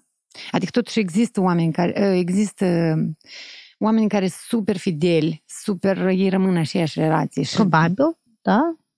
Dar eu cred că asta este educație și inhibare de multe ori. Și știi cum aici, eu am să fiu un pic sexistă, dar mie mi se pare că la bărbați și la femei lucrurile sunt, stau un pic diferit, pentru că bărbații, dacă tot am început cu Darwin, sunt vânători, Așa. Noi am stat acasă cu copiii și după ce naște leacă Și-a făcut mâncare. hormonal și psihologic, un pic lucrurile se schimbă. Uh, Bărbații au fost vânători și sexul este un instinct. Și instinctul ăsta e foarte puternic. Instinctele noi. Vorbeam despre corpul nostru, Da. care e mai deștept și unele lucruri le face fără ca noi să le putem controla. Da. Și eu cred că e o chestie de educare și noi am trăit toată viața în, în jurul nostru, au fost drame de genul Mașalat, seriale mexicane, uh, Juanita, gen, știi? Povești. Juanita Londra. Da, vai ce dramă, a plecat la alta, Da. uh, toate poveștile Disney. trăit, Noi da. am crescut, Și poveștile cu care ne dorneau, Da, da, da. Ei s-au împreună până la căsătorit. adânci bătrâneți. corect. Dar și după căsnicie nu știe nimic cât e de... Până la adânci bătrâneți, cum s-a trecut treaba, nici nu știi. Și Ideea e acolo, că îmi pare că fanul acolo să începe. Cel mai interesant să începe după asta, știi, dar nu-ți povestești Au nimic. rămas după publicitate, în publicitate. Da.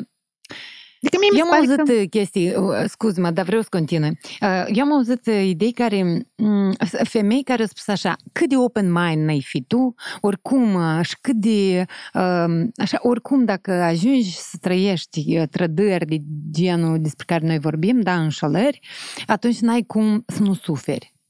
Asta tot e educație. Sau asta e Și teme noi ne-am instinct? băgat, Tania. Asta e greu?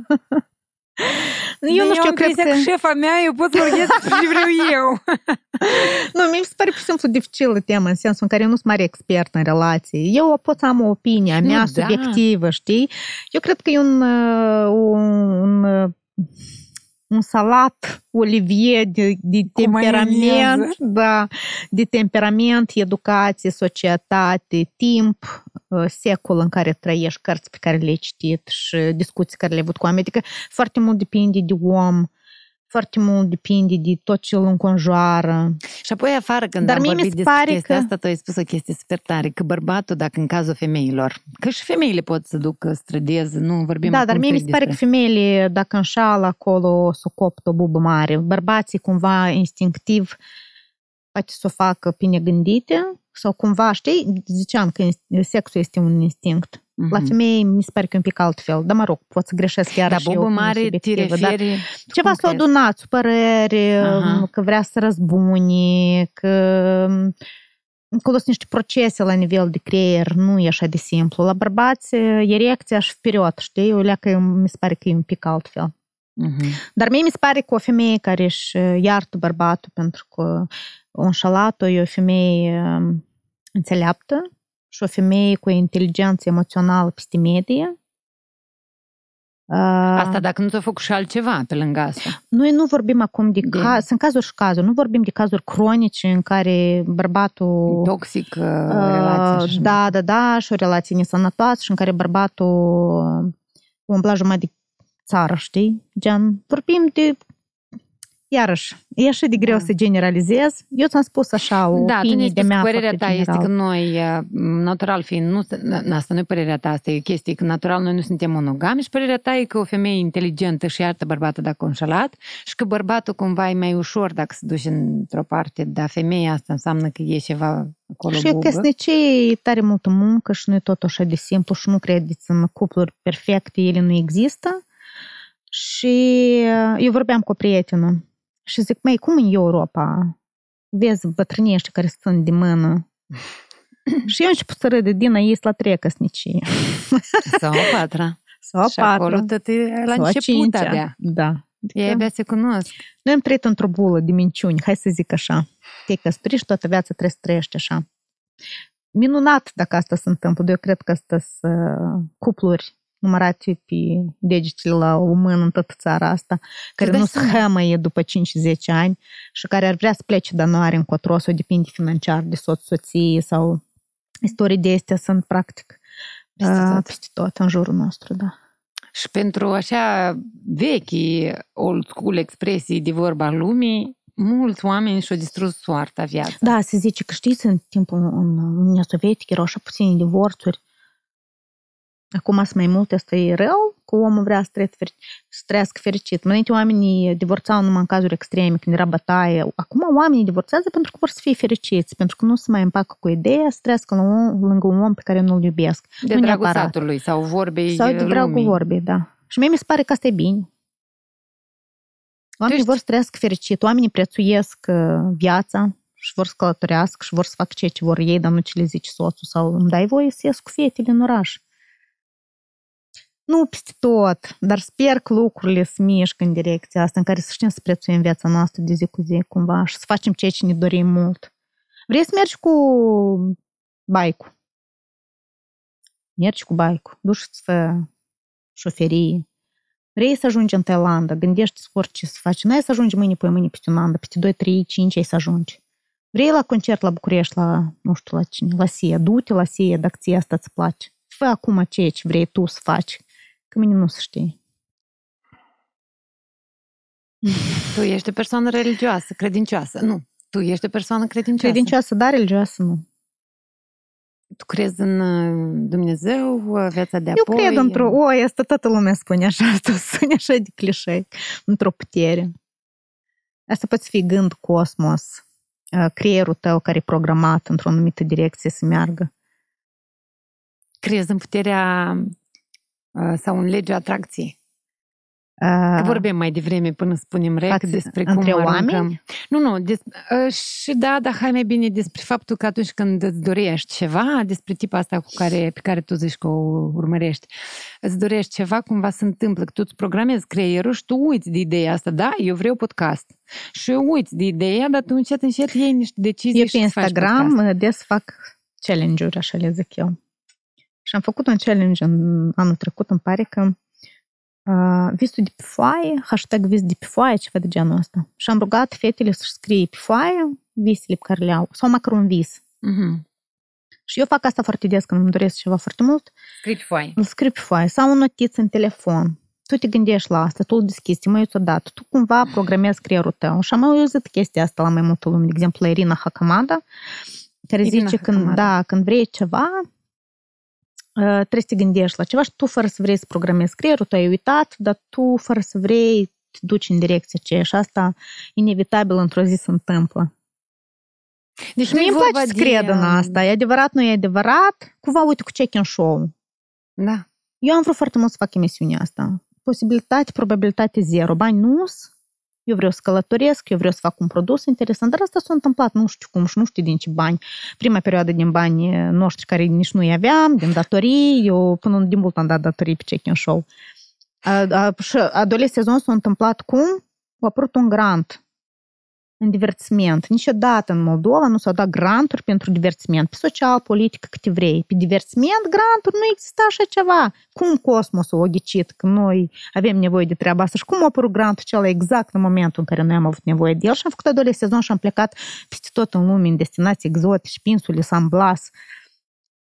Am văzut aborigeni în junglă, am mers pe canoi în junglă, pe râu în mijlocul junglei, am mâncat pește din râul cel, am mâncat banane prăjite de aborigeni și tot felul de istorii pe care Tu ideea asta pur și simplu ai aruncat-o. Da, și ies unde eu mi-am primit. dorit un lucru.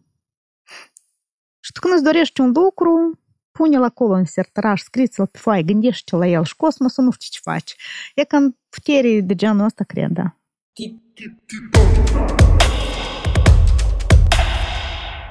Ai criticat la rând, ai, nu știu dacă neapărat criticat, dar am văzut postări sau comentarii la anumite postări de la tine referitoare la injecții cu acid hialuronic și despre uh, Botox buze, și- m, da, uh, făcute. Și mi s-a părut că Ah. avea o tentă spre critică a mesajele tale. Tu ești foarte critici. delicat, Taniuș, critică direct.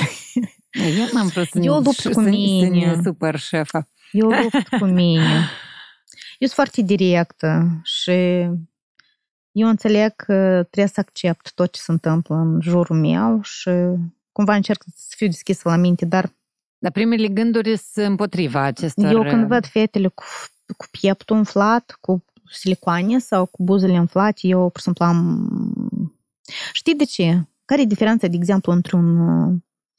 uh, De exemplu, hai să zicem o extremă. Un bărbat în pantofi și în rochi, pantofi pe toc și rochi în stradă, cu perucă și machiat ca o femeie, de exemplu, care face drag queen sau nu contează. Uh, și o femeie care și-o pus silicoane. Diferența este sănătatea. Acolo îți pui în risc sănătatea Da. la injecții, la da. ACE. Și deja e demonstrat uh, că prima, primele generații de femei care au, și-au băgat silicoane în, așa, s-au fost cobai, pentru că, uite, acum au trecut 10, 20 sau nu mai știu câți ani de când s-au pus primele silicoane în zona asta noastră în Statele Unite și femeile descoperă că se curg, că au migrene, că au probleme mari de sănătate, care pot, foarte fi, um, pot fi foarte greu depistate pentru că trebuie un aparat special în care să verifici sânii, nu la orice ecografie asta se vede uh, sânii, deci curge siliconul ăsta din el încet, încet. Multe vedete vorbit despre asta, multă lume vorbește despre asta, sunt conturi de YouTube, conturi de Instagram despre care asta se vorbește. Deci asta nu ca ești când îți faci operație și gata. Trebuie asta să te Mm. duci, să Mm. controlezi în fiecare dată. Da, peste nu știu câți ani să le schimbi, foarte multe femei și le scot. Uh, și eu nu pot să înțeleg cât de tare nu trebuie să te iubești ca să te duci să te taie medicul. Deci asta e o operație chirurgicală, omul te taie, da? Cât de tare nu, nu, nu te iubești pe tine ca să-ți pui silicoane, să schimbi forma feței. Hai să zicem că sunt cazuri extreme. Am cancer la sâni, trebuie să-mi tai sânii. Acolo eu încă, încă E cumva altceva. pot să înțeleg. Când e o problemă serioasă vorbim acum medicală, strict noi despre vorbim acolo partea asta despre estetică. estetică. Da. cât de tare trebuie să... Eu înțeleg nas, nu știu cum. Dar când tu ești o fetiță frumoasă cu tineric și îți pui sâni așa, ca să fii mai mare, din loc, din loc de 2, mărimea 4, și nasul să fie un pic mai așa, și buzele un pic mai așa, și genile ca averul. Dar deși tu crezi că, adică eu părerea și ta eu e lupt că, cu asta. de, Asta, de ce e, crezi asta, că să asta e lupți? greșit. Nu, eu pentru înțeleg, că, deși pentru că fiecare om face ce vrea cu el. Nu-i treaba mea ce face și ai spus mai devreme despre Conchita Aliona, Wurst. vecina mea, cu buzele ei. Da. Și eu încerc să lupt cu asta. Problema mea este sănătate. Fetele nu se informează.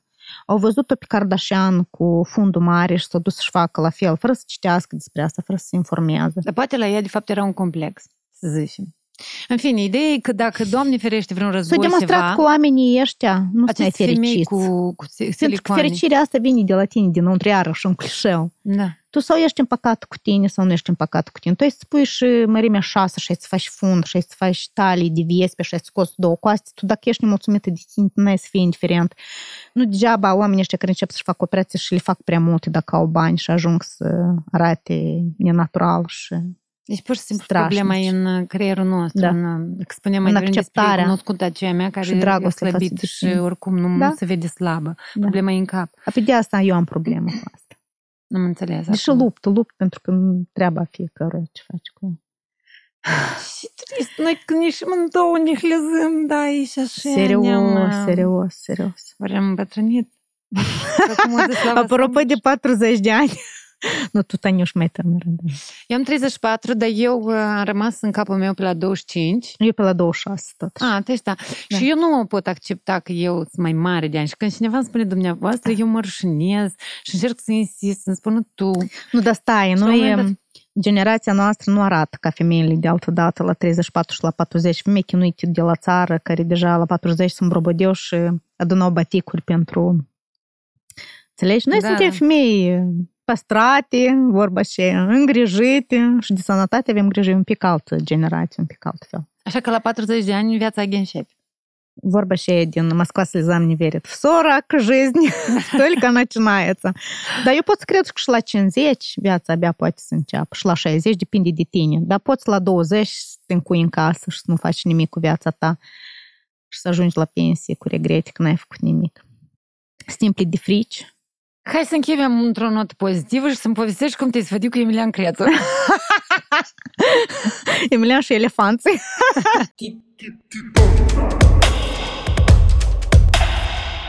Te-ai supărat pe Emilian, Noi dar tu făceam- nici măcar nu te-ai sfădit cu dâns fizic, ca să fie clar. Tot asta s-a Dar întâmplat nici nu a online. fost Nici măcar nu a ceartă. fost, da. Noi făceam check-in show. Noi am filmat într-adevăr niște tigri, nu știu ce, în zooparc și am zis că e ultima dată când noi filmăm așa ceva. Și am filmat elefanți uh, la casă de pensionare sau ceva de genul ăsta în Thailanda, la, la ei se numește, unde ei recuperează elefanții chinuiți și acolo au duș, baie, hrănesc și bla bla bla. Elefanții sunt la pensii.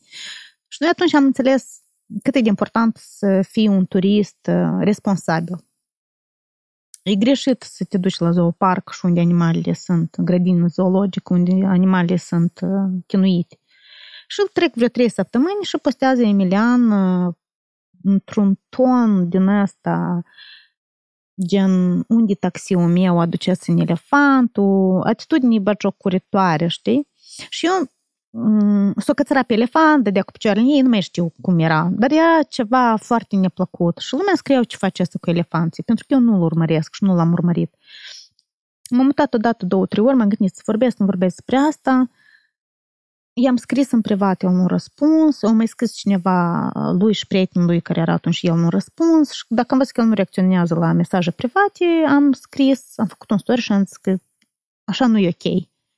Și unicul meu uh, cuvânt a fost de ocar a fost uh, boicot. Haideți să boicotăm. Eu n-am zis altfel nici cum în direcția lui. Eu am zis că eu îl respect pentru talentele lui și el e un băiat muncitor și el e tare bravo, dar așa nu. Pentru că el are o comunitate foarte mare de followeri. Dacă el avea să aibă o comunitate ca mine de 5-6 mii de oameni, eu cumva n-avea să reacționez. Dar din sutele de mic pe care le are el, deci tu ca influencer nu poți să bagi tot rahatul. Trebuie să gândești oamenii ăștia cum o să reacționează. Ei tot o să facă așa? E Asta este responsabilitate fă- totuși Da, această categoric. Nu poți influență reală. Eu mă gândesc de două ori să postez sau să nu postez ceva, deși am o comunitate foarte mică. Și fără să vreau, deci eu credeam că chestia asta el nici nu o să observe, dar probabil foarte multă lume a rezonat cu mine și a fost un val nebun de mesaje, lumea a început să-l tăguiască, el asta a observat, lumea îmi scria în privat, lumea punea pe stories așa, nu, nu se poate declări elefanții, pentru că elefanții, ca să fie călăriți, ca să fie așa domesticiți pentru turiști, ei sunt chinuiți de mici, să nu sunt genunchi, bătuți, bla, bla, bla. Dar e tare departe de noi treaba asta, că noi asta vedem cu caii noștri ce se întâmplă. Adică eu, eu s-a biciuit pacii Dar asta nu înseamnă că e corect. Nu, absolut. Pentru el, Dar el a ideea e dat că așa noi argument. avem El, educația asta. el s-a revoltat, el e băie de la țară, că dar și măgărușii, câinii noștri care stau... Asta nu, asta nu e argument, asta nu e corect. Să ții copii, să ții câinii în lesă, în frig, iarna, în cușca ceș, să-i dai o bucată de pâine uscată, este inuman. În Europa pentru așa ceva se bagă la pușcărie. Noi suntem un pic mai înapoieți și la, la noi greu ajunge. Suntem o țară provincială și dar nu este corect să obișnuiești pe nimeni, nici un om, nici un animal. Și Da. atunci a fost... El a reacționat în vreun fel? El a reacționat foarte urât. El a El s-a strigat. supărat pe tine. Da, el nu m-a tăguit, el a făcut stories în care a strigat și a zis că cu înjurături că uh, și vouă vi se pare că mari moral, moraliști sunteți, dar foarte multă lume l-a tăguit în stories. Deci eu n-am fost unica. Mm, Zeci de oameni au s- în stories o Emilian așa e greșit, nu, nu fă așa, nu povesti la oameni. Nu arăta asta la oameni. Da, el a încercat să-mi scrie în privat, m-a luat așa cu glumă și acolo cu elefanții, i-a răspuns în glumă și apoi a început să cumva să mă ia peste picior tot mai răutăcios și am zis că Emilian aici s-a terminat. Dacă vrei să discutăm, discutăm, dacă vrei să ne certăm, eu n-am de gând. Și Și, ați discutat după asta? nu, dar noi nu ne cunoaștem personal. Aha. După care el a fost întrebat în interviu la Dorin Galben despre elefanți și el iarăși m-a făcut cu ou și cu oțet. Eu mi-am cerut scuze atunci pe stories. I-am zis, "Uh, îmi pare rău pentru cuvântul boicot, pentru că altceva nu aveam pentru ce să-mi cer scuze și el îți părut. El nu a reacționat nicicum, nu a feedback-uit nicicum. Și faptul că m-a împroșcat, deci stau doi bărbați toată firea acolo, unul râde și altul mă face cu ou și cu oțet, fără nicio posibilitate de a mă apăra, asta nu este jurnalism, mă scuzați.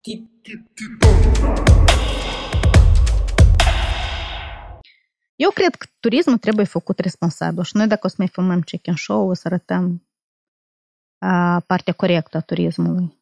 Și nu cred că o să filmăm vreodată animale chinuite.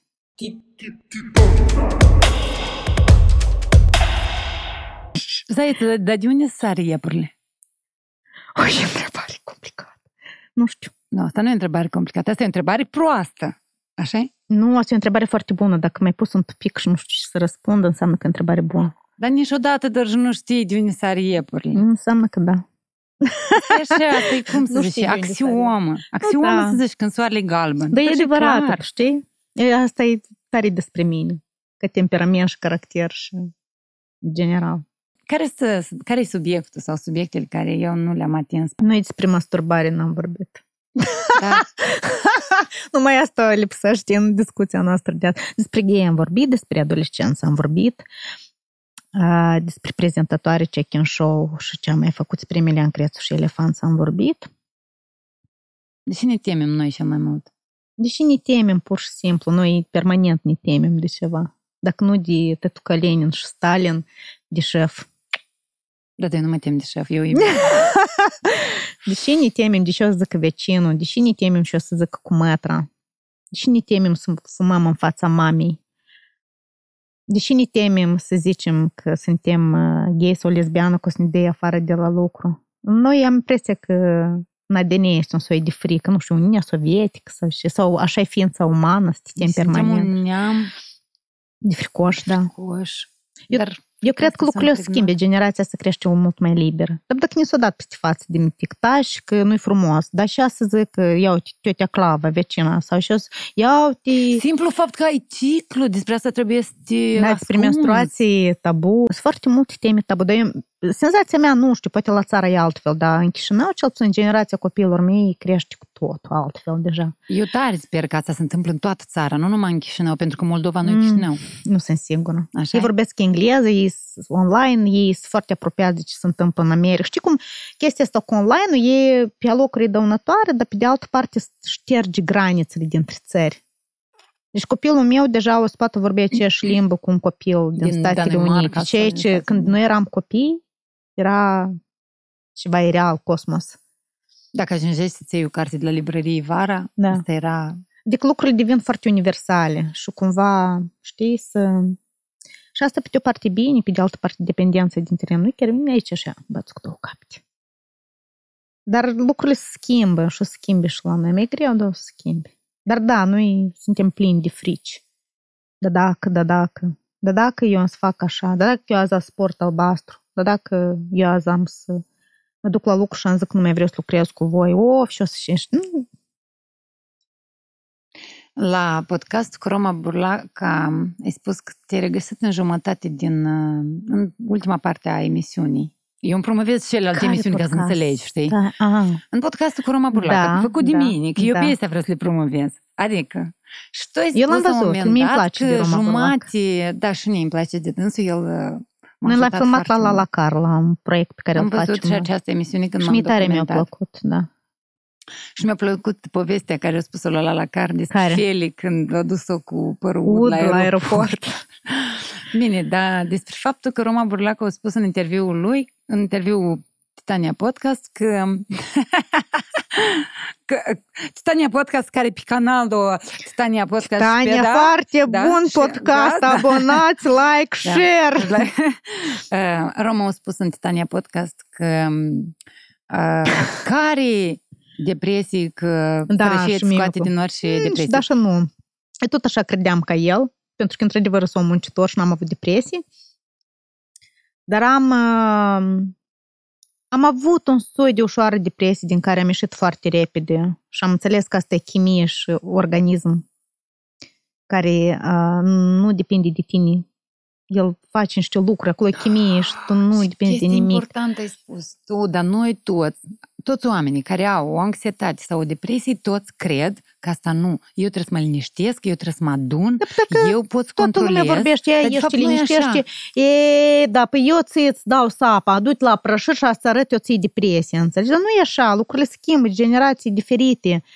Eu am impresia că noi, în primul rând, trăim în apartamentele astea ciment, noi nu suntem înconjurați de natură ca înainte, noi nu avem acces la muncă, așa, noi lucrăm intelectual și e un alt fel de pressing pe noi. Dar eu cred în depresie, asta e o problemă foarte, foarte Cum ai spus tu, chimie, cuvântul chimie, adică noi Chimie. avem nevoie de niște elemente, minerale, Eu tare mă vitamine. bucur pentru Roma că el probabil nu a simțit asta niciodată. Acolo e o groapă în care nu dă Doamne să te afli. Eu tare sper el să nu ajungă niciodată acolo. Și e adevărat nimeni că nu munca mai- te ferește de niște stări, că tu n-ai timp să te gândești la... Dar nu e chiar așa că depresia e o invenție și dacă lucrezi mult nu, a- mult nu ai. Oi, așa deștept fetele astea Tania cu Dina, e că ele stau și vorbesc niște lucruri tare deștepte. Dar noi nu suntem deștepte, dar noi am avut Nu. curaj să le vorbim la microfon. și îți mulțumesc că ai venit. Mulțumesc ție, Taniuș. Și dacă nu Eu nu fac cred că aș vizualizări- accepta. Oi, așa, eu modest, n-aș accepta orice produs, că sunt foarte critic și nu-mi place, dar uh, podcastul tău chiar e bun. Eu tare sper că el să fie bun și uh, să nu tind neapărat spre audiență foarte mare, deși și asta îmi doresc, uh, deși nu să vină și cineva care să toarne în aceste pahare minunate. Este așa un mic uh, A- aluzie. namioc.